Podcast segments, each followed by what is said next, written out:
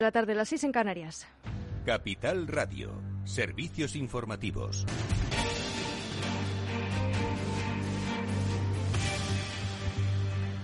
Buenas tardes. Los líderes de la Unión Europea acuerdan en Francia elevar el gasto en defensa ante la amenaza rusa. Informa Ana Sánchez Cuesta. Buenas tardes. Buenas tardes. En la cumbre informal de hoy, celebrada en Versalles, los 27 han dejado por escrito su compromiso de invertir más y mejor en medios de defensa y tecnología innovadora. Este acuerdo llega en respuesta a la guerra en Ucrania, una crisis que genera alarma en el orden de seguridad europeo y ante la cual los 27 han reafirmado la importancia de la cláusula de defensa mutua que recoge el Tratado de la Unión Europea. Tras la reunión informal, el presidente del Gobierno, Pedro Sánchez, ha señalado que la perspectiva de España en materia de gasto militar es alcanzar el 1,24 del PIB para el año 2024, a fin de avanzar en los compromisos que exige la OTAN, pero lejos del listón del 2% que exige desde hace años la organización militar. Pues muchas gracias, Ana Sánchez Cuesta. Y el Ministerio de Defensa de Rusia anuncia este miércoles que desde el lunes se han rendido 959 militares ucranianos atrincherados en la planta siderúrgica de Azovstal, en la ciudad portuaria asediada de Mariupol, en el sureste de Ucrania, informa Celia Mayuelas. Así es, de los casi 960 combatientes son ya 80 heridos y 51 de ellos fueron hospitalizados en una localidad bajo control de los rusos y sus aliados separatistas en la región de Donetsk. El Ministerio de Defensa ruso no ha precisado qué destino tendrán estos prisioneros y es que las autoridades rusas han indicado en repetidas ocasiones que al menos una parte de ellos no los consideran soldados sino combatientes neonazis. Las autoridades ucranianas quieren organizar por su parte un intercambio de prisioneros de guerra y estos militares estaban atrincherados en el laberinto de galerías subterráneas de la enorme acería de Azovstal que se ha convertido en un símbolo internacional de la resistencia ucraniana ante la ofensiva lanzada por Rusia el 24 de febrero. A pesar de la rendición de un gran número de ucranianos en la estratégica ciudad de Mariupol, Mariupol, donde se ubica este complejo industrial que fue gravemente dañado por los combates y el asedio ruso, son cerca de mil combatientes los que aún resisten en Azovstal, incluidos los altos mandos del regimiento. Muchas gracias, Delia Mayuelas. Y Rusia ordena la expulsión de 27 diplomáticos españoles en siete días, pero permanecerá, eso sí, el embajador de España. Son 27 diplomáticos españoles que pertenecen a la embajada en Moscú y al consulado general en San Petersburgo y disponen de una semana, como hemos dicho, para abandonar el país. Rusia también ha ordenado la expulsión de otros 24 embajadores de Francia y otros 24 de Italia, los embajadores de cada país continuarán, digamos, diplomáticos, 24 diplomáticos de Francia y otros de Italia que tendrán que abandonar, pero eso sí quedarán los embajadores de cada país en el país. Según el Ministerio de Exteriores ruso, se trata de una medida de reciprocidad después de que España adoptara la misma decisión el pasado 5 de abril, pero el ministro de Exteriores español, José Manuel Álvarez, quiere matizarlo. Los motivos por los cuales se va a producir la expulsión de los diplomáticos españoles sí se confirma. Será simplemente por una reciprocidad diplomática, a diferencia de los motivos que condujeron a la expulsión de los diplomáticos rusos. Y el caso de Pegasus sigue retumbando en el Congreso de los Diputados. También hoy, en la sesión de control al Gobierno de coalición, la secretaria general del Partido Popular y portavoz parlamentaria conservadora, Cuca Gamarra, ha preguntado al presidente del Gobierno por el espionaje con Pegasus y le ha pedido que aclare qué tipo de relación y el acuerdo con los investigados por el software. Acusa a Pedro Sánchez de haber asumido muchas deudas con los partidos soberanistas, en concreto con Esquerra Republicana y con EH Bildu, y de tener que saldarlas con concesiones. Señor Sánchez, quedan muchas incógnitas que usted todavía tiene que despejar sobre las investigaciones del CNI tras el cese de su directora. Lo que no puede negar es que como presidente usted estaba al corriente sobre a quién se investigaba y por qué. Y una de las dudas que usted tiene que aclarar es qué tipo de relación política estableció con los investigados y a qué acuerdos llegó con ellos. Su gobierno supo, semanas antes de su investidura, que por orden judicial se espiaba a destacados líderes de Esquerra por su vinculación con violentas revueltas en Cataluña y a la espera de que el presidente del Gobierno comparezca el día 26 o, 25 de mayo ante el Pleno de la Cámara para rendir cuentas sobre Pegasus, también a la espera de que se reúna con el presidente de la Generalitat, Sánchez, cuyo terminal fue infectado con Pegasus en mayo del 2021, asegura que él es una víctima. Y bueno, es todo por ahora. Continúen informados en capitalradio.es. Les dejamos en Afterwork con Edu Castillo.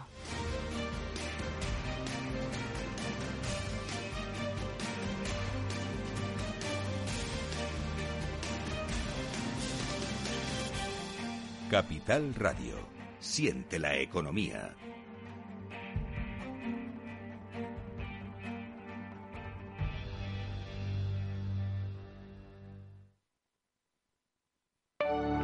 En Arquia Banca nuestros clientes son lo primero, por eso les ofrecemos soluciones de inversión personalizadas y adaptadas a su perfil de riesgo. Nuestro método, diseñamos una estrategia a largo plazo, combinando fondos consolidados y diversificados tras realizar un exhaustivo análisis de los mercados y las tendencias globales. Arquia Banca, cuidamos de su patrimonio como si fuese nuestro. Puede consultar los folletos informativos y los documentos con los datos fundamentales del inversor en los registros públicos oficiales de la CNMV, así como en www.arquia.es y oficinas de Arquia Banca. Ahora, por ser cliente de Repsol, tienes un descuento de 30 céntimos por litro en carburante. Consíguelo hasta el 30 de junio en cada repostaje que pagues con Wilet o Solred, sin límite de litros ni de importe. Con otras formas de pago, el descuento será de 25 céntimos por litro. Incluye la bonificación del gobierno y el descuento adicional aportado por Repsol. Infórmate en Repsol.es. Frente a los impagos, vitamina D, la fórmula de información empresarial exclusiva de Informa para minimizar los riesgos y facilitar la toma de decisiones. Descubre Data Powered by Informa, la solución perfecta para tu negocio. Consulta al especialista en Informa.es.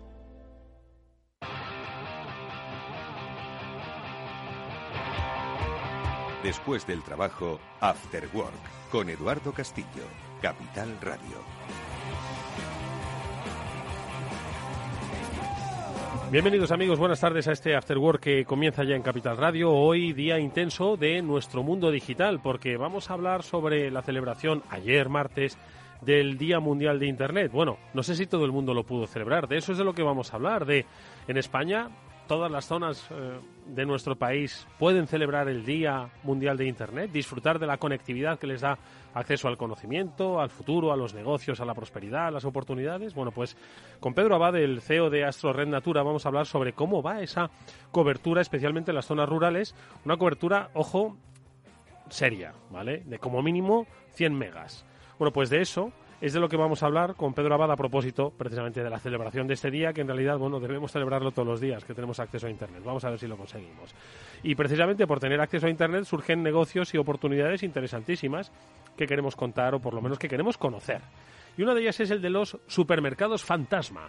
Seguro que ya habéis oído hablar de las dark kitchens en alguna ocasión, ¿no? Esas cocinas, pues que están ahí en medio, que no, no, no, no se ven, pero que sirven para las eh, empresas de delivery, bueno, pues en realidad para los restaurantes, pues para llevar sus productos de una manera mucho más eficaz, cercana y rápida. Bueno, pues en esta línea surgen los supermercados fantasma. No se ven, pero ahí están. Y nos traen las cosas en 10 minutos. ¿Son rentables? Con un profesor de la Universidad Oberta de Cataluña hablaremos sobre el tema. Y luego tenemos nuestro transformador.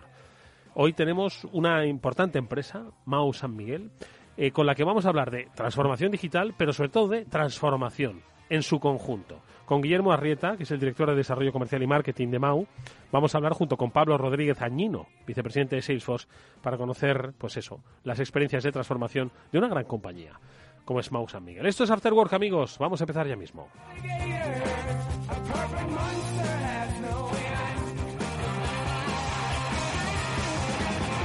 Bueno, pues ayer, como decíamos, se celebró el Día eh, Mundial de Internet. Celebramos pues lo mucho que nos ha traído, ¿no? Yo creo que hay pues, un 90% de cosas, un 95% de cosas buenas que nos ha traído y un 5% de cosas discutibles em, o que han cambiado para mal a la sociedad. Bueno, pues hay gente que ni un 90, ni un 95, ni un 5%, porque todavía no tiene un acceso decente a Internet. Y es de lo que queremos hablar con eh, nuestro siguiente invitado, con Pedro Abad. Ya le conocimos en este programa, CEO de Asteo Red eh, Neutra, con el que, pues a través de su proyecto, querían pues conectar, además, pues con velocidad tipo fibra, las eh, zonas rurales de España, pues para permitirles las oportunidades que en otras zonas de España, pues sí que han tenido, pues en esta economía digital. ¿Cómo lo celebraron ayer? Pues no lo sé. Pedro, ¿qué tal? Muy buenas tardes. Bienvenido. Buenas tardes, Eduardo. Bueno, siempre hay motivo de celebración, sobre todo porque además, oye, se va cubriendo poco a poco el territorio, hay además pasos que se van dando para que pues esa España rural pues tenga ya esa cobertura, como decimos, de 100 megas mínimo, que eso es el mínimo decente que hoy podemos exigir para una economía digital, ¿o qué, Pedro? Mm.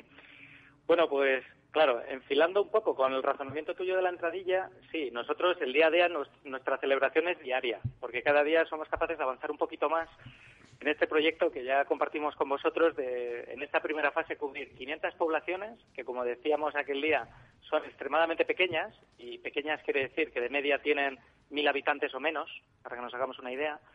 Y lo más importante es que las conectamos a través de 1.900 kilómetros de fibra interprovincial, que es realmente la clave de, este proyecto. Es decir, nosotros lo importante no solo es la fibra de la población, sino para los oyentes que están escuchándonos ahora que entiendan que lo importante es cómo conectar esa población con Internet, cómo llevar el tráfico de Internet de ese usuario que vive allí hasta los servidores centrales, ¿no? los data centers, etcétera.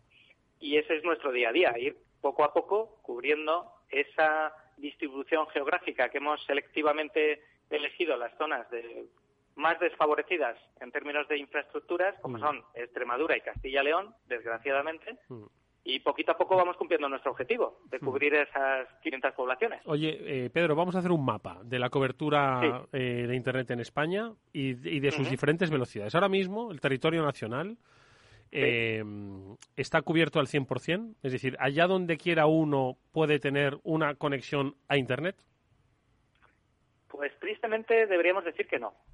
100% no. La cobertura 100% eh, solamente la conseguiremos cuando haya soluciones satelitales, que ya las hay, pero que sean también comercialmente viables para dar cobertura en zonas extremadamente remotas y de una orografía que hacen imposible el despliegue físico, por mm. decirlo así. Mm. A pesar de ello, creo que un dato del que sí que podemos estar muy orgullosos y celebrarlo por el Día de Internet, precisamente, es que España sí que declara un 86% de cobertura de fibra, mm. lo cual es un dato fantástico y si lo ponemos en perspectiva a nivel europeo, pues España, podemos decir muy orgullosamente, como decía antes, que lideramos la adopción de la fibra a nivel europeo. Somos el país de la Europa occidental más avanzada en, en términos de cobertura. A pesar de ello, todavía el dato eh, sigue siendo vigente que de la población que reside en el ámbito rural, que se estima que es como un 18% aproximadamente, la cobertura está en torno al 60-65%. Es decir, eh, el dato sigue siendo tan escalofriante como que, si me permitís hacer un número muy gordo, pues casi uno de cada dos habitantes que ha elegido vivir su vida en el ámbito rural, todavía hoy, en la España del siglo XXI, que lidera la adopción de la fibra a nivel europeo, todavía no tiene fibra. Sí que tienen otras soluciones, posiblemente, en los ámbitos rurales, en, en los términos municipales, en las poblaciones, pero suelen ser soluciones por radio, soluciones de, por 3G, 4G, y en ninguna de estas tecnologías hay cobertura plena, como decíamos anteriormente. Mm. No, esto hay que entenderlo además en velocidades, ¿no? Quiero decir, al final, si nosotros eh, estamos aprovechándonos de todas las ventajas ahora mismo esta comunicación, la radio, comprar, eh, desarrollar negocios, obtener información en tiempo real, depende, ¿no? De, de, esas velocidades a las que uno accede, Absolutamente, absolutamente. Y si me permites, un matiz, no solo la velocidad, yo metería otro concepto aunque lo expliquemos muy rápidamente, que es la latencia. Es decir, hoy por hoy es la capacidad y la velocidad, lo que tú te refieres, y es cierto que ya las conexiones de parte de la España rural que tiene todavía tecnologías de ADSL de 2 megas, que en su momento pues era una conexión a Internet, pues sí, pero hoy en día no es muy viable. Em, y por eso la Agenda Europea 2025, que mencionabas tú, pues para que todos los vecinos europeos como objetivo tengamos como mínimo acceso a 100 megas en nuestros domicilios, lo cual será un objetivo bastante satisfactorio, pero yo metería también la derivada ya de las latencias. Las latencias tienen que ver con el 5G, que es algo que todo el mundo por lo menos ha escuchado, aunque no tengamos muy claro qué significa aquello. Y esto está relacionado con que muchos de los casos de uso que nos va a permitir esta digitalización tendrán que ver con la comunicación instantánea con que la respuesta entre emisor y receptor sea prácticamente instantánea. Y eso es la latencia, que es cuánto tarda el dato en recorrer la distancia entre Eduardo y Pedro Abad en este momento en esta comunicación que estamos manteniendo. Todo esto está relacionado con las capacidades tecnológicas de las redes. Y aquí una apreciación sobre la red de Asteo que se nos da una singularidad y es que por ser lo que lo estamos haciendo en este momento, nosotros hemos apostado por equiparlo con la última tecnología disponible en la fibra óptica, mm. y es que nuestras redes están siendo ya desarrolladas para que soporten hasta 10 gigabytes. Están, son con tecnología XGS-PON, que es la más avanzada que hay actualmente disponible en el mercado, y nos permitirán, pues como digo, ya a día de hoy podríamos dar servicios de hasta 10 gigabytes. Con lo cual, la paradoja es eso, esa población de Segovia de 50 habitantes que podamos estar desplegando hoy, tal día como hoy, pues podrán tener un servicio que no tendríamos aquí en el centro de Madrid, donde están tu, donde está tu emisora, porque simplemente la red pues lleva desplegada 10 años o algo así. Oye, Pedro, eh, recientemente habéis cubierto algunas eh, localidades en Salamanca. Hablabas de que Castilla y León y Extremadura, bueno, pues tienen todavía grandes déficits. Ahí estáis trabajando. Eh, pueblos, pues, que de los que dicen es la España vaciada, pero bueno, si se vacían precisamente es porque quizás no encuentren oportunidades. Y esto, pues, quizás sea uno de los, de los caminos para evitar ese vaciamiento, ¿no? Entonces, ¿cómo trabajáis desde, desde Asteo? Eh, ¿Qué trabajáis con las diputaciones, con los ayuntamientos, con la propia comunidad? ¿Cuál es un poco esa, esa capacidad de despliegue? Porque entiendo que, oye, pues y además que la, el éxodo ¿no? que se ha producido pospandémico, ¿no? De gente que quiere ir a la ciudad, pues estoy seguro de que esto pues va, va, va a, favorecerlo, a potenciarlo, ¿no?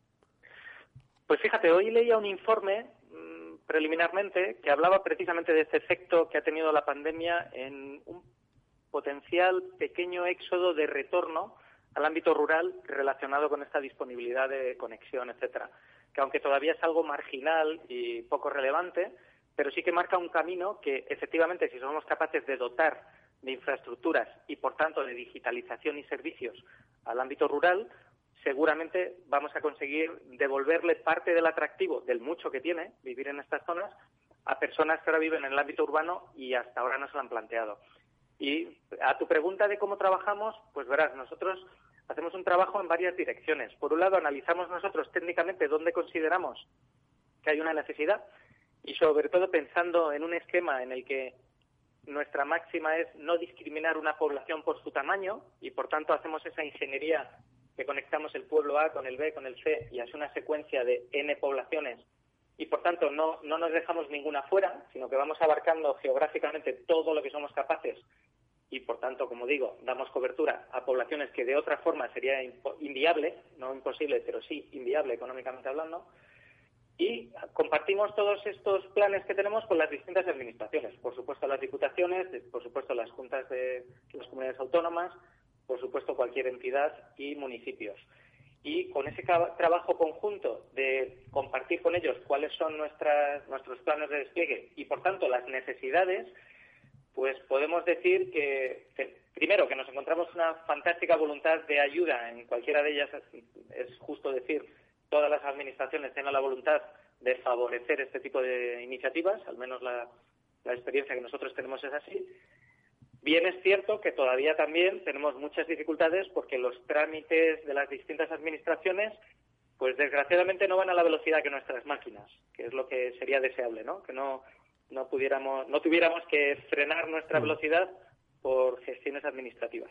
Y un poco ese es el, reto que tenemos conjunto, de mm. nosotros acomodar nuestros planes de ingeniería a los procedimientos administrativos para optimizar al máximo y llevar esa cobertura lo más rápido posible a todo ese entorno que queremos cubrir. Pues ojalá que sea pronto, rápido y eficaz y veremos, estoy seguro de muchas eh, interesantes oportunidades que surgen en zonas donde hoy no tienen la oportunidad que tenemos, por ejemplo, en ciudades como Madrid o otros me gustaría, Eduardo, si me permites que te interrumpa, que no, igual no es muy apropiado, pero estamos celebrando el Día de Internet ayer que decías tú, y a mí lo que me gustaría es no tener que celebrarlo, porque tampoco celebramos el Día del agua corriente en las viviendas, ¿no? O de la electricidad. ¿Por qué? Porque es algo que asumimos como natural, que compras una casa y ya tiene luz, y tiene agua, tiene una serie de servicios, ¿no? El saneamiento de la vivienda. Pues ojalá que no tardando mucho pueda llegar el caso que tú te compras una vivienda asumiendo ya que tendrá una conectividad digna, tendrá igual que los suministros de las otras utilities, electricidad o agua o lo que sea y por pues tanto que no sea tan de celebrar el que por fin ha llegado Internet bueno, pues, eh, llegará un día en que lo tachemos del calendario, no te quepa la menor duda. Efectivamente, que la cambiemos por otra, pero que no sea de celebrar el decir, jolín, todavía hay gente que no lo tiene. Pedro Abadesteo de Asteo Red Neutra, te agradecemos, Pedro, que hayas estado con nosotros. Fuerte abrazo. Un placer, como siempre, Eduardo. Muchas gracias por tu interés. Adiós. Eduardo Castillo en Capital Radio, After Work. ¿Buscas dónde reparar tu cambio automático? En automatic.es. En Automatic reparamos tu cambio automático con rapidez, calidad y profesionalidad. No te la juegues. Ven automatic.es. Tu cambio automático en las mejores manos. Automatic.es. Toda una vida dedicada al cambio automático. ¿Interesado en bolsa? ¿No quieres pagar comisiones? XTB es tu broker. Compra acciones y ETFs en cualquier mercado con 0 euros de comisión hasta 100.000 euros. Abre tu cuenta 100% online en solo 15 minutos. xtb.es. Riesgo 6 de 6. Este número es indicativo del riesgo del producto, siendo uno indicativo del menor riesgo y 6 del mayor riesgo. ¿Necesitas saber el valor de tu empresa o una evaluación de su sostenibilidad? ¿Necesitas un informe reconocido, solvente y de calidad para negociar con eficacia una compra o venta? ¿Lo necesitas para acreditar su valor o sostenibilidad ante terceros? ST Sociedad de Tasación, entidad homologada por el Banco de España, es tu mejor opción. Visítanos en stvaloratuempresa.es o llámanos al 91 436 0205.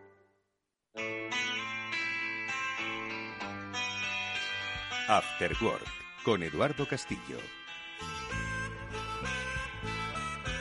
Bueno, pues eh, precisamente la llegada de la fibra pues a diferentes lugares ha potenciado ¿no? el desarrollo de negocios y de ideas como las que vamos a comentar ahora con nuestro siguiente invitado, con José María Catalá. Él es profesor colaborador de los estudios de economía de la UOC, de la Universidad Oberta de Cataluña, y con él nos vamos a fijar en algo que está en nuestros barrios pero que no vemos.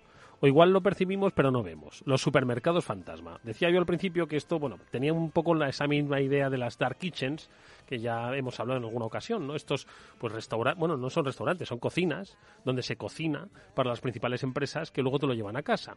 Pero no es un restaurante, es una especie como de restaurante oculto.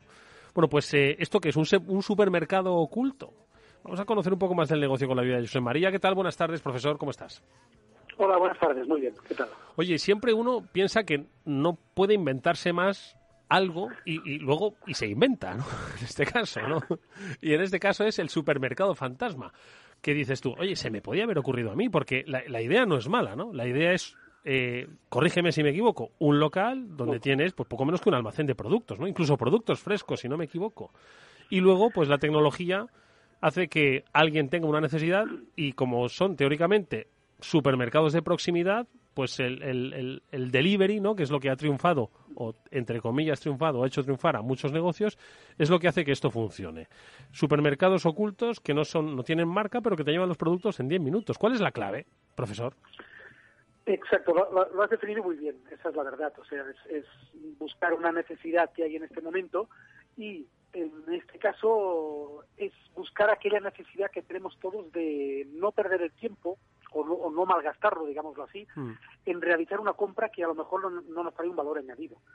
Esa es la idea que buscan estos supermercados. La idea que ellos buscan es que mm, disfrutes tu tiempo en otras cosas y la compra se la dejes a ellos. Entonces, mm. a través de una aplicación en móvil, una app, lo que haces es pedir el, pedido y en 10 minutos lo tienes en casa. Esto es una aplicación que realmente, pues bueno, para las nuevas generaciones y las generaciones que han nacido digitalmente, pues es algo que para ellos es, natural. O sea, ¿por qué voy a ir a comprar y a pasar un rato en un sitio que después, pues bueno, para hacer una cola en un supermercado, para pagar, etcétera, cuando me lo pueden traer a casa?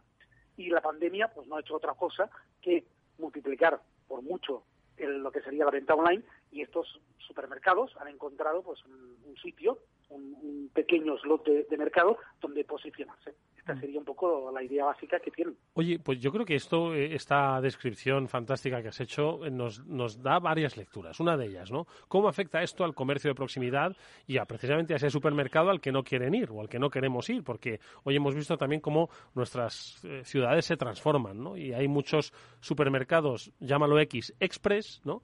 Que pues, pues han venido a sustituir un poco ese comercio de proximidad. Entonces, ¿esto afecta? ¿Esto impacta en el comercio de proximidad? ¿Se nota? Sí, la verdad es que se nota, porque el comercio de proximidad, el problema que tiene o la desventaja que tiene frente a estos grandes comercios es que el producto que venden tiene que diferenciarse del resto. Si realmente lo que estamos vendiendo es algo que no aporta valor, como por ejemplo un refresco en, lata, una botella de agua, etcétera, que bueno, que la puedo encontrar en cualquier sitio, pues ahí es donde tenemos una desventaja. ¿Para qué lo voy a desplazar yo a buscarlo cuando me lo pueden traer a casa junto con otros productos? La misma idea que, el, que has dicho antes muy bien de, las cocinas fantasmas, es lo mismo. ¿Para qué voy yo a desplazarme a un sitio cuando me lo pueden traer? Pues esta es la, básicamente la idea. Y en este caso, el comercio tradicional y los otros supermercados, los supermercados, digamos, también tradicionales, que son los que estamos acostumbrados nosotros a ir, mm. pues sufrirán en, sus propias carnes este tipo de, de nuevos negocios, digámoslo así. Mm. Entiendo también que el negocio de estos supermercados fantasmas está en ponerle 50 céntimos más, entiendo, ¿no? Bueno, no lo sé, he dicho 50 como digo 30. porque... realmente, eh, el negocio está en, en el volumen que manejan ellos. ¿Vale? Porque el, margen es pequeño, en los 10 minutos obviamente son muy pocos, pensar que, que, en dos minutos tiene que estar hecho todo el pedido, desde el momento que uno pulsa el, el envío de la aplicación hasta que realmente está acabado el pedido tienen que pasar dos minutos. Por eso son supermercados o locales pequeños en los que no hay espacio para el público y la persona que lo hace, el, el picker, pues rápido, va muy rápido. La aplicación está diseñada para que rápidamente le diga, tienes que ir a este estante, a este sitio, a buscar todos los, todos los productos. Entonces, ellos se basan en el movimiento. Cuantos más pedidos realicen, más mm, beneficio tendrán. Ellos calculan, está calculado que tienen que hacer unos mil pedidos cada día para, hacer, pues, para tener beneficio. También es verdad que detrás de estas, grandes, de estas marcas hay grandes marcas entonces, claro, una tienda de proximidad, una tienda pequeñita, que la regente pues una familia, pues no tiene esta capacidad para poner una tienda nueva, esperarse un tiempo, porque esto lleva un tiempo de adaptación y un tiempo para llegar a estos pedidos mínimos, y claro, la capacidad financiera de estas grandes marcas es mucho muy superior a lo que sería el comercio tradicional. Ahí tenemos otra desventaja frente al comercio tradicional. Mm.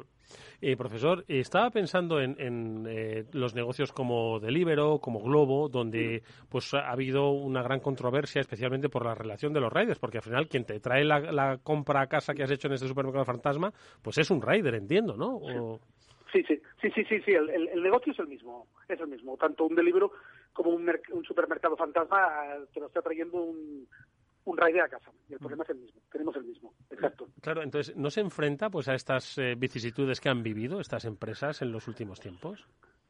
Sí, sí. La idea sí, sí. Realmente se enfrentan a lo mismo y a una legislación que aún está un poco pues allí si se pone hacia un lado o hacia otro, pero bueno, mm, sigo diciendo que detrás hay una capacidad financiera y para ellos pagar estas multas, pues bueno, a veces es, muy poco comparado con lo que llega a ganar, Por lo tanto, saben que se enfrentan a un problema y también saben que hay una alta demanda de este servicio, por lo tanto, no les faltarán ni raiders ni compradores. Entonces, pagar esta cantidad hasta que salga una legislación final que obligue o no a tener pues los riders en, dentro de lo que sería la, nómina de la empresa, pues mientras tanto ellos van tirando. Esa es eh, la realidad. Oye, y un par de cosas más. Eh, ¿Crees que esto, claro, obliga pues a las grandes marcas a, estar... Bueno, entiendo que están repensando el negocio desde hace muchos años, ¿no? Es, es un momento de repensar permanentemente porque como pares de pensar, igual la ola te lleva por delante, ¿no? Entonces, al final, eh, ¿hacia dónde crees que, que se van a dirigir los negocios físicos tradicionales? O sea, aquello de ir a un supermercado, pues tienes a personas que trabajan reponiendo eh, pues, eh, personas en la caja, donde no hay, bueno, sí hay servicio a domicilio, pero bueno, con unas horas y tal. ¿Crees que esto va a evolucionar, em, digamos, influenciado por estos supermercados fantasmas? No digo aquello de Amazon, porque yo nunca he llegado a ir a un supermercado de estos de Amazon, que tú entrabas y, y no había nadie, ¿no? Simplemente cogías las cosas y tal. Pero ¿hacia dónde crees que van a atender los negocios? ¿Van a adoptar estas técnicas? Es, es, seguramente convivirán todos, porque es un es un cambio importante en la filosofía de las personas. Si uno está acostumbrado a ir a buscar el producto y le gusta ir a comprarlo, pues mm, difícilmente cambiará. El problema o, el mercado donde lo tienen ellos es en las nuevas generaciones que estas nuevas generaciones que son nativas digitalmente, pues entonces sí que es más fácil para ellos entrar en una app y hacer la compra. Esto sí que serán. Entonces, las grandes marcas tendrán que acostumbrarse y seguramente lo que veremos pues serán supermercados más pequeños de barrio y una ampliación de lo que sería el servicio online. Y por cierto, lo que has dicho del supermercado Amazon, está previsto que en España lleguen. No sé cuándo, pero está previsto que lleguen. Por tanto, al final tendremos que convivir con muchos servicios y muchas formas de, introducirnos en nuevos nuevos servicios también. Sí, sin lugar a dudas. Sin lugar a dudas se trata de la convivencia y bueno, veremos quién es el más ágil, quién es el que más músculo financiero tiene y quién es el que, bueno, seguro seguro, profesor, que nos sorprenderán con una nueva idea que a día de hoy no se, no se nos, siquiera se nos había ocurrido que se plantease. Hoy son los supermercados fantasma. Por cierto, que uno va por la calle y entiendo que, que no, no sabe ni dónde están, ¿no? No, no, es igual que el mismo caso que las cocinas fantasma. No, no se ven. Sí que se puede ver una concentración de riders, ya sean bicicletas o motocicletas, en este caso eléctricas, porque bueno, en este son más ecológicos que, el resto, entonces son siempre motocicletas eléctricas, y se verá un super, bueno, una tienda que estará abierta y entrarán y saldrán, pero no realmente no veremos nada de cara público, ni veremos un, un rótulo donde nos indique que es una marca u otra. No es algo que ellos no, no hacen publicidad hacia el exterior, ¿vale? Su publicidad se basa siempre en servicios online. no será, no será. Mm. La publicidad es online. No será sin duda la, última vez que oigamos hablar de, las, eh, de los supermercados fantasma. Hoy lo hemos hecho ampliamente con la ayuda de José María Catalá, que es profesor colaborador de los estudios de Economía y Empresa de la Universidad Oberta de Cataluña, al que te agradecemos mucho, profesor, que nos hayas eh, acompañado. Mucha suerte, hasta muy pronto. Gracias a vosotros. Adiós. Un consejo, si inviertes en bolsa, esto te va a interesar. XTB tiene la mejor tarifa para comprar y vender acciones y ETF, cero comisiones hasta 100.000 euros eh, de nominal. Si inviertes en bolsa o quieres empezar, más sencillo, imposible. Entras en xtb.es, abres una cuenta online y menos de 15 minutos compras y vendes acciones con cero comisiones, con atención al cliente en castellano y disponible las 24 horas al día. ¿A qué estás esperando? Ya son más de 450.000 clientes los que confían en xtb.es. Riesgo 6 de 6. Este número es indicativo del riesgo del producto, siendo uno indicativo del menor riesgo y del mayor riesgo. Eduardo Castillo en Capital Radio, After Work. ¿Qué es ir más allá? Con Arval podrás llegar donde te propongas de la forma más sostenible y desplazarte como y cuando necesites con una oferta de renting sostenible, segura y conectada. Y preocuparte solo de conducir porque nosotros nos ocupamos del resto. Arval, la transición energética arranca aquí. Más información en arval.es. ¿Necesitas saber el valor de tu empresa o una evaluación de su sostenibilidad? ¿Necesitas un informe reconocido, solvente y de calidad para negociar con eficacia una compra o venta? ¿Lo necesitas para acreditar su valor o sostenibilidad ante terceros? ST Sociedad de Tasación, entidad homologada por el Banco de España, es tu mejor opción. Visítanos en stvaloratuempresa.es o llámanos al 91 436 0205. Finanbest, ganadores del premio del diario Expansión a la cartera de fondos de inversión más rentable en 2021 en categoría conservadora. Finanbest, cinco estrellas Morningstar para nuestro plan de renta fija mixta. Finanbest, gestor automatizado líder en rentabilidad por tercer año consecutivo. Finanbest, tú ganas. After Work, con Eduardo Castillo. A continuación, El Transformador, de la mano de Salesforce.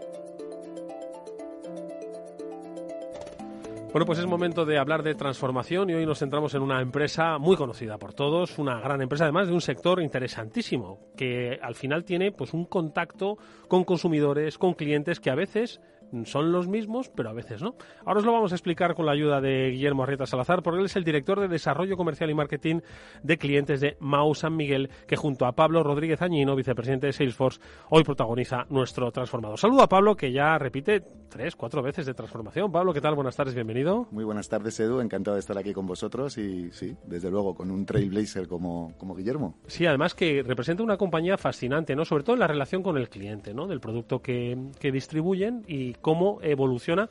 Y ahora lo vamos a comentar en detalle, el, contacto que tiene con el cliente, porque claro, obviamente todas las compañías con las que hablamos aquí, pues quieren eh, tener una muy buena relación con el cliente, con sus consumidores, pero yo creo que en este caso, yo creo que es un punto diferencial, ¿no? El sector en el que trabajan ellos. Efectivamente, es un sector de gran consumo donde el cliente representa una parte importante para poder llegar al consumidor final y lo que Mau San Miguel está procurando hacer es transformarse para poder dar un mejor servicio, un mejor eh, cariño y, una mejor atención a ese canal de distribución, a ese cliente, para que sea fiel y para que pueda poner sus productos y sus servicios a disposición del, consumidor final. Pues conozcamos esa experiencia, como decimos, con la ayuda de Guillermo Arrieta. Guillermo, ¿qué tal? Buenas tardes, bienvenido. ¿Qué tal? Buenas tardes, Eduardo. Encantado de estar aquí.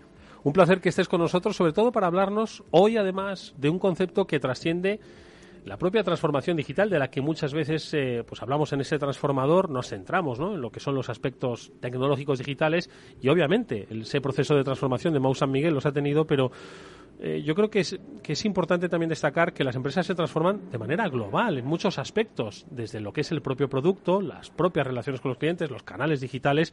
Por tanto, eh, si hablamos de transformación, el grupo Mau San Miguel, Guillermo, mm, ¿dónde empezaríamos a situar ese concepto, como decimos, global de transformación? Bueno, pues seguramente más allá de lo que alcanza mi, mi, memoria, ¿no?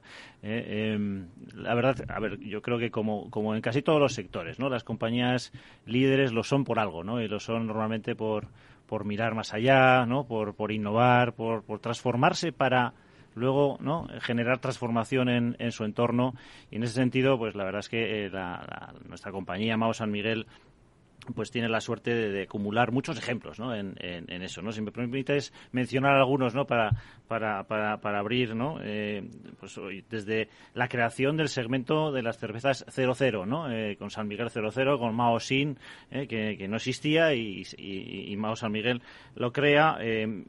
bueno, fuimos capaces, por tanto, de, ya de, de crear nuevos segmentos que ahora ha continuado recientemente con, con la Mao 00 tostada, ¿no? Un subsegmento incluso dentro de dentro de eso, ¿no? Y bueno, y las tres juntas, la verdad es que lideran ampliamente, eh, ¿no? Tenemos la suerte de, liderar ampliamente ese, segmento, pero eh, fíjate, cómo Mao San Miguel, ante el auge de todo este movimiento de las nuevas cervezas, los nuevos estilos relacionados con la con la con la cerveza artesanal, ¿no?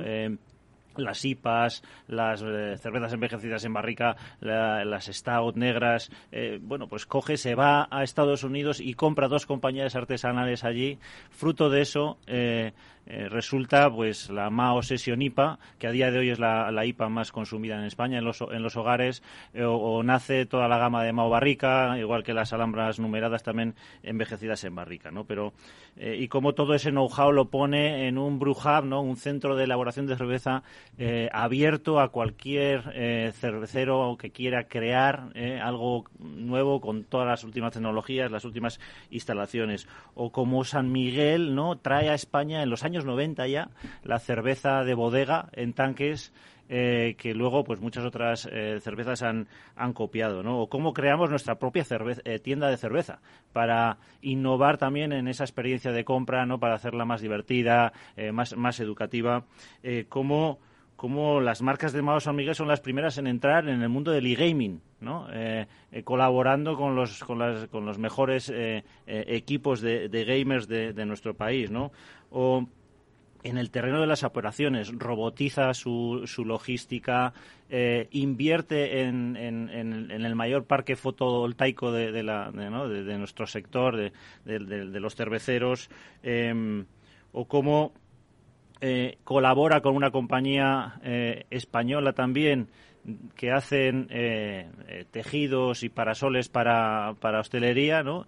Y, y, bueno, y, unen una tecnología que, que, impregnando los parasoles eh, captura el CO2 de la atmósfera ¿eh? y, y, bueno y creamos digamos los parasoles sostenibles y ahora mismo estamos plantando por ejemplo en 2021 plantamos el equivalente a un, a un, a un bosque de 30.000 de 30.000 árboles solo no en los parasoles que vamos poniendo en todas en todas las ciudades así que eh, bueno pues como ves podríamos hablar de, de, muchas, de muchos temas relacionados con, con Mao San Miguel y la transformación, pero bueno, ahora centraremos el tiro no, pero, con, yo creo vuestra ayuda en... deja mucho de entrever cuál es el, el, espíritu y la filosofía de trabajo de una compañía que tiene pues muchos años a sus espaldas y que eh, desde hace también ya muchos años ha entendido que debe estar escuchando, debe estar viendo para eh, al mercado que le rodea, la tecnología que evoluciona, a las necesidades de los consumidores y de los clientes para ir eh, transformando. Entonces, yo creo que estamos aquí hablando, Pablo,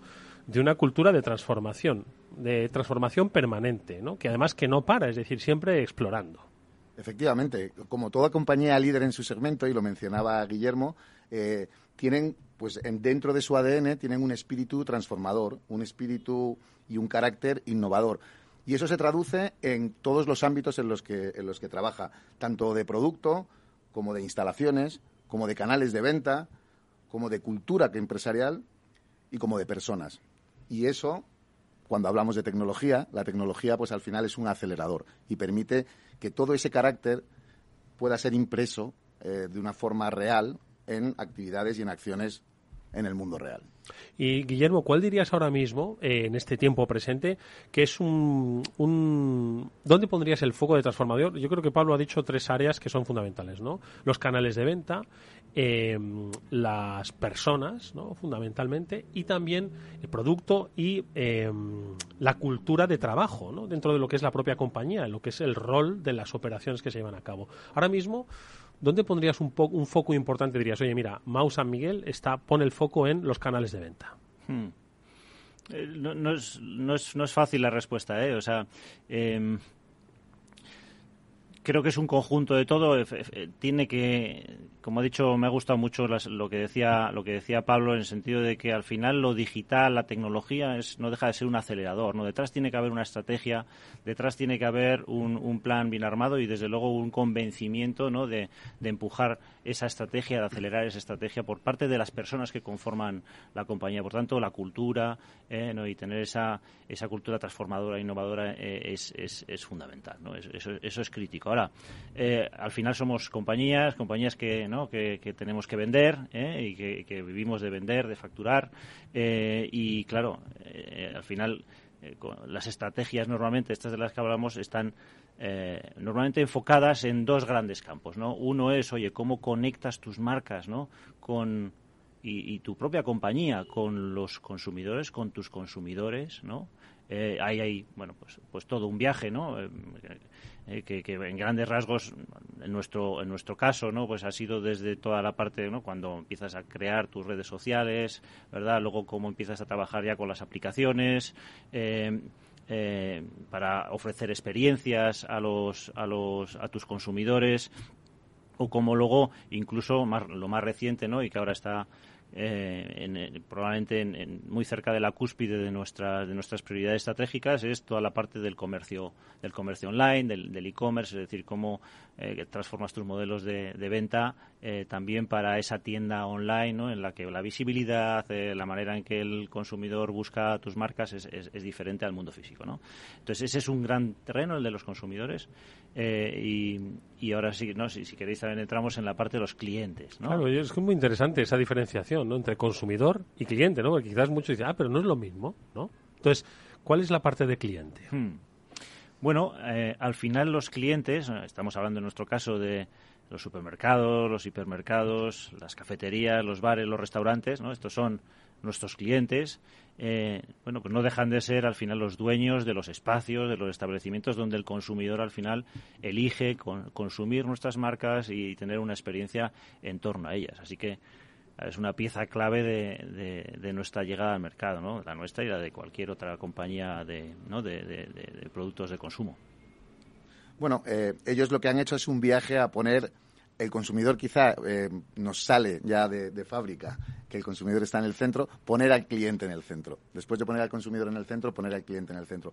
Y poderle dotar a través de sus canales y a través de sus interlocuciones con ellos, poderle conocer mejor y poderle dotar de mejores herramientas para que al final creen mejores experiencias a esos clientes finales.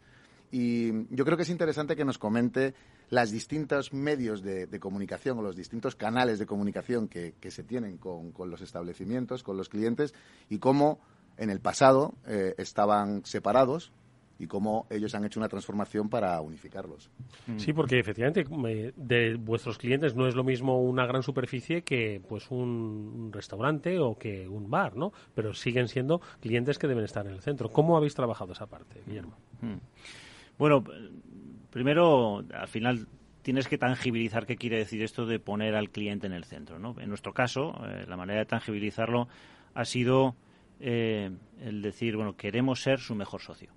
Eh, y, esto para nosotros es, uno, estar cerca de ellos en todo momento. Dos, un compromiso a largo plazo, es decir, no estamos aquí hoy para hoy o para mañana. Es ah, nuestro compromiso como compañía familiar, además, que lleva más de 130 años eh, existiendo, eh, no, es, un compromiso de largo plazo. Y, en tercer lugar, bueno, pues el trabajar cada día para capacitarnos, para entregarles los mejores productos, los mejores servicios y con todo esto crecer juntos, ¿no? Entonces, esto es esto es, es muy importante, esta tangibilización. Y sobre, sobre el, ¿no? el, comentario de, Pablo, que efectivamente también es nuclear para nosotros, fijaros, Ah, describo un poco ¿no? cómo es nuestra llegada al mercado brevemente. Nosotros, por un lado, tenemos bueno, nuestro propio equipo comercial que visita a los bares, a los restaurantes, a, los, a, los, ¿eh? a las tiendas de alimentación. Por otro lado, tenemos nuestros, nuestra red de distribución, es decir, compañías de distribución, ya algunas más pequeñas eh, y otras más grandes, con su propia, eh, con su propia fuerza comercial. Eh, por otro lado, tenemos los señores que hacen el servicio técnico postventa, es decir, que van al bar ¿no? y, hacen el mantenimiento del, grifo para que ¿no? la cerveza que vamos a, y esa caña que nos vamos a tomar esté siempre en perfectas condiciones. Eh, y luego, bueno, otro canal más joven es el canal digital. ¿Eh? y como decía Pablo, efectivamente, hasta hace pocos años, bueno, pues, pues, los cuatro canales tenían sus... Nosotros los fortalecíamos individualmente, pero ahora donde estamos es en un esfuerzo de generar un modelo de omnicanalidad. Es decir, entender qué necesita tu cliente eh, y entregarle lo que necesita por el mejor sitio eh, y por, por, el, por, el, mejor, por el mejor canal, ¿no? Sí, de alguna forma es eh, antes has descrito pues esas, esas cuatro líneas, ¿no? Pues el distribuidor, la parte técnica, el comercial, la parte online, pues que como quien dice, pues iba uno detrás de otro, no tenían comunicación entre sí, ¿no? Hoy se hace mucho más eficaz y más eficiente de cara al cliente la relación que va a tener en algún momento determinado tanto con el comercial como con el distribuidor, ¿no? Pero se hace mucho más eficaz, entiendo, ¿no? Absolutamente. Cuando toda la información reside en el mismo sitio y cuando todos los actores pueden acudir a esa misma información en tiempo real, se producen cosas eh, impresionantes que a lo mejor son contraintuitivas, pero que pueden resultar muy, muy impactantes de cara al negocio. Y un ejemplo, creo que Guillermo podría contarnos cómo un canal que habitualmente no es un canal de venta, como es el canal técnico, él lo ha mencionado, el canal postventa, que se dedicaba a resolver problemas técnicos en los establecimientos, pues gracias a esta unificación se puede convertir en un proveedor de nuevas oportunidades de venta. ¿Cómo es eso? Mm. Claro, eh, en un momento dado caímos en la cuenta que efectivamente estos señores, ¿no? Eh, que van a, arreglarle un problema al, al, hostelero, eh, bueno, primero gozan de una, una gran reputación, son un poco, nosotros a veces decimos en, tono, en tono jocoso, eh, son un poco como el, señor que va a arreglar la lavadora, ¿no? Eh, entonces, bueno, si ese señor te recomienda un detergente, eh, bueno, pues hay mucha credibilidad. Entonces, lo que lo que hacemos es, oye, ya que vamos, ¿por qué no capacitamos a estos señores para hacer otras cosas? Y para mm, proponerle al hostelero arreglarle otros problemas, venderle otras soluciones, ¿no? Pues desde, oye, yo puedo hacerte un proyecto para que ganes eficiencia energética en tu consumo de la luz, o desde, oye, yo te instalo una nueva extracción de humos en tu cocina, o, ya que estoy aquí para arreglarle, para, para repararte el grifo, pues te puedo, pues te puedo, puedo mirar también la cafetera, ¿no? Eh... Dotarlo de valor y además eh, respondiendo a lo que entiendo, Guillermo, es una evolución del mundo de la hostelería, ¿no? Ha cambiado mucho, especialmente en los dos últimos años, pero vosotros entiendo que sois testigos de que ha cambiado, de que hay otra, digamos, otra manera eh, de, hacer hostelería y, otras necesidades que os van mostrando y a las que vosotros debéis, pues no solo atender, sino también, pues tratar de aprovechar, como es el caso que nos habéis contado, ¿no? Claramente. Eh, y ellos son conscientes. ¿eh? Son conscientes que en este mundo actual eh, eh, tienen a su disposición tecnologías para conectarse, por ejemplo, mejor con sus propios clientes también, ¿no? Eh, es decir, oye, ¿cómo tengo mi web? La, tengo atractiva. ¿Cómo creo una tarjeta de fidelización para mis clientes o un programa de fidelización para mis clientes de manera digital, ¿no? Para que lo lleven en su, en su móvil. Oye, ¿por qué en lugar de tener a un señor esperando una llamada de teléfono para hacer una reserva con un bolígrafo y un cuaderno, ¿por qué no, eh, no pongo un modelo, un sistema de, reservas de reservas online? Eh, ¿Por qué no eficiento mis visitas a las mesas de mis de mis eh, de mis eh, empleados, ¿no? haciendo que el pago también sea digital. En fin, se abre, las nuevas tecnologías abren, abren un, mundo para ellos de, al final de eficiencia, de tener un, un, negocio más robusto, un robusto que crece, un, negocio que crece más y en ese esfuerzo desde luego aquí nos tienen amados San Miguel porque para nosotros eh, eh, no puede haber nada mejor que tener clientes que eh, son más sólidos y que, y que crecen y que venden más. Sí, es que, quiero decir, se pueden ser dos cosas, o un testigo pasivo o un, o un socio proactivo, ¿no? Y es la, el camino que habéis elegido, ¿no? Pablo.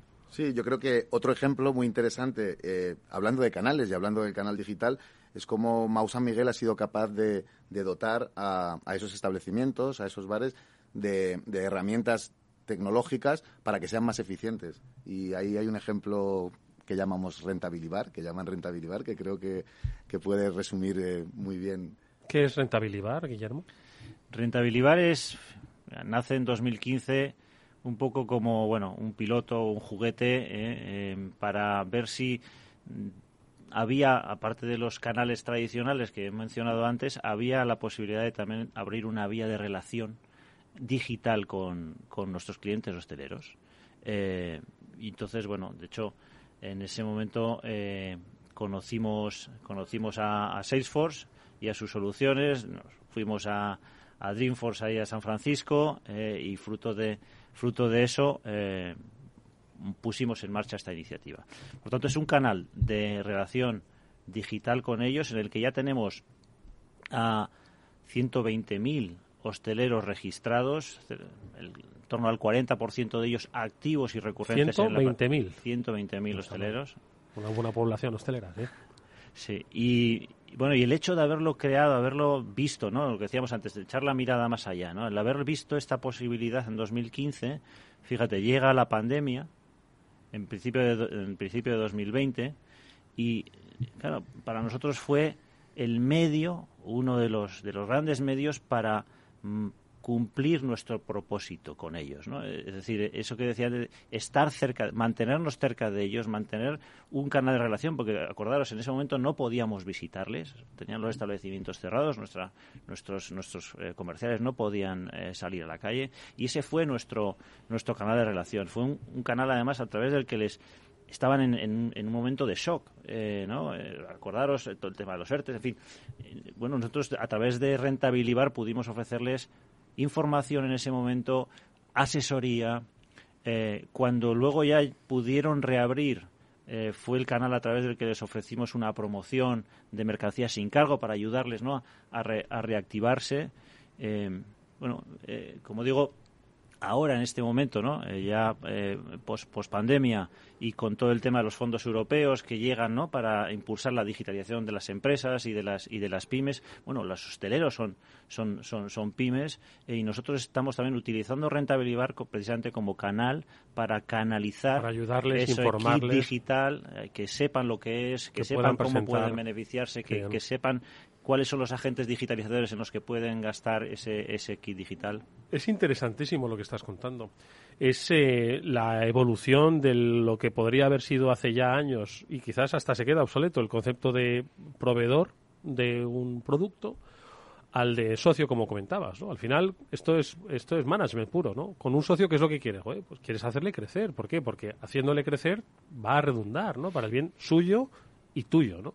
Y ese concepto empresarial mm, yo creo que es, eh, primero, muy novedoso, es muy transformador. ¿no? y cambia con los paradigmas que había entre la relación de una empresa con sus proveedores y además de, sectores, ojo, tradicionales, donde no necesariamente hay una base tecnológica fundamental, pero sí una herramienta tecnológica que te permite eh, pues irte al, al, digamos al, a la relación 4.0, 5.0 en negocios como esto, Pablo.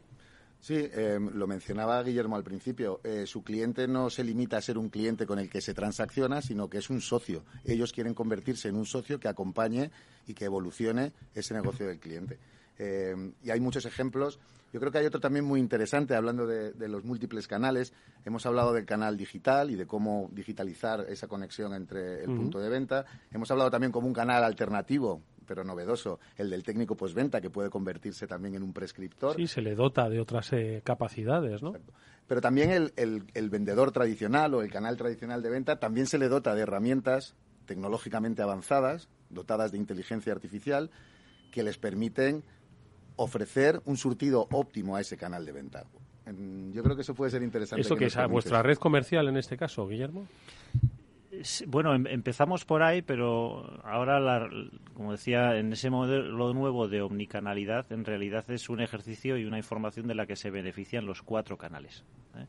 Pero sí, efectivamente, hay un ejercicio de, bueno, de, reunir informaciones de distintas fuentes, ¿no? con, con, tecnologías que Salesforce conoce, conoce muy bien, eh, y de empezar a jugar con modelos de analítica avanzada, analítica predictiva eh, y acabar al final en algo tan práctico como eh, parece que en este establecimiento de esta tipología, con este tipo de ocasiones de consumo, este tipo de consumidor en él, si referenciase Mao 00 tostada, pues volaría. ¿no? Y y esto todo basado, como decimos, en, en, datos. ¿no? Entonces, bueno, cuando tú pones esa información en manos de tu comercial o, o en manos del comercial de tu distribuidor o, o, en, o en, tu propia web eh, eh, en la que ya el cliente puede hacer pedidos online, eh, bueno, pues, pues este es el, el, poder, ¿no? Claro. Incluso el propio establecimiento le ve el valor porque, porque ve que, que redunda en su propio negocio. Mm.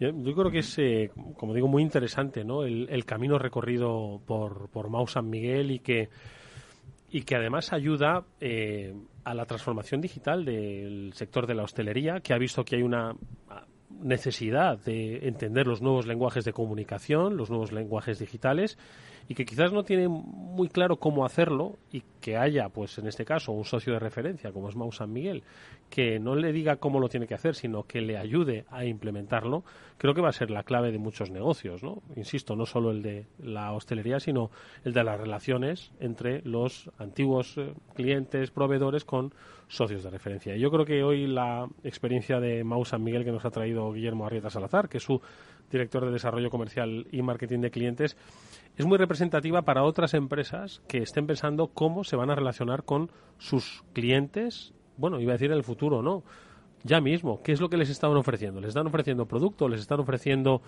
una asociación de largo plazo? Yo creo que ha quedado muy claro y ha sido un ejemplo interesantísimo pues, que ha compartido con nosotros. Guillermo, te deseamos toda la suerte del mundo. Hay muchísimo trabajo. Es muy interesante saber cómo Mau San Miguel está siempre atento, siempre escuchando a lo que piensa el mercado y con los ojos muy abiertos. Hoy lo has compartido con nosotros. Gracias. Hasta muy pronto. Gracias a vosotros. Ha sido un placer, de verdad, el poder contar y porque las cosas que no se cuentan no se saben. Efectivamente. Ahora vamos a mirar con otros ojos cuando sepan lo que vamos a tomar. Gracias a Pablo Rodríguez Añino, que es vicepresidente de Salesforce. Como siempre, un placer verte en este transformador. Un placer. Muchas gracias, Eduardo. Nosotros, amigos, nos vamos hasta mañana, que volveremos a las 19 eh, horas, como siempre, aquí en la sintonía de Capital Radio. Estuvo Néstor Betancor gestionando técnicamente el programa. Sobre Eduardo Castillo. Hasta luego.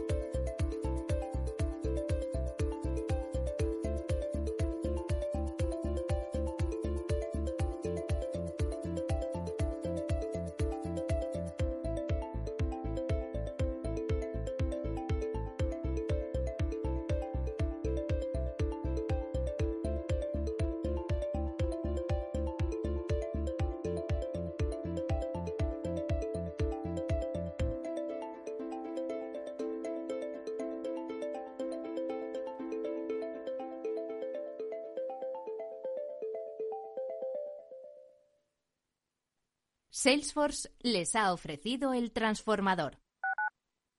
Capital Radio Madrid 103.2. Nueva frecuencia, nuevo sonido. Si quieres mejorar tu formación o tu empleo, apúntate a los cursos gratuitos de formación profesional para el empleo de la Comunidad de Madrid. Podrás elegir entre más de 14.900 cursos. Infórmate en tu oficina de empleo o llamando al 012. Financiado por el Ministerio de Educación y Formación Profesional, Comunidad de Madrid. Esto te estás perdiendo si no escuchas a Rocío Arbiza en Mercado Abierto. Albert Triola, consejero delegado de Oracle. Yo suelo decir que la digitalización es el plan de pensiones de las compañías y las empresas, con lo cual eso va a llevar a que las compañías van a comprar más software. Mercado Abierto con Rocío Arbiza.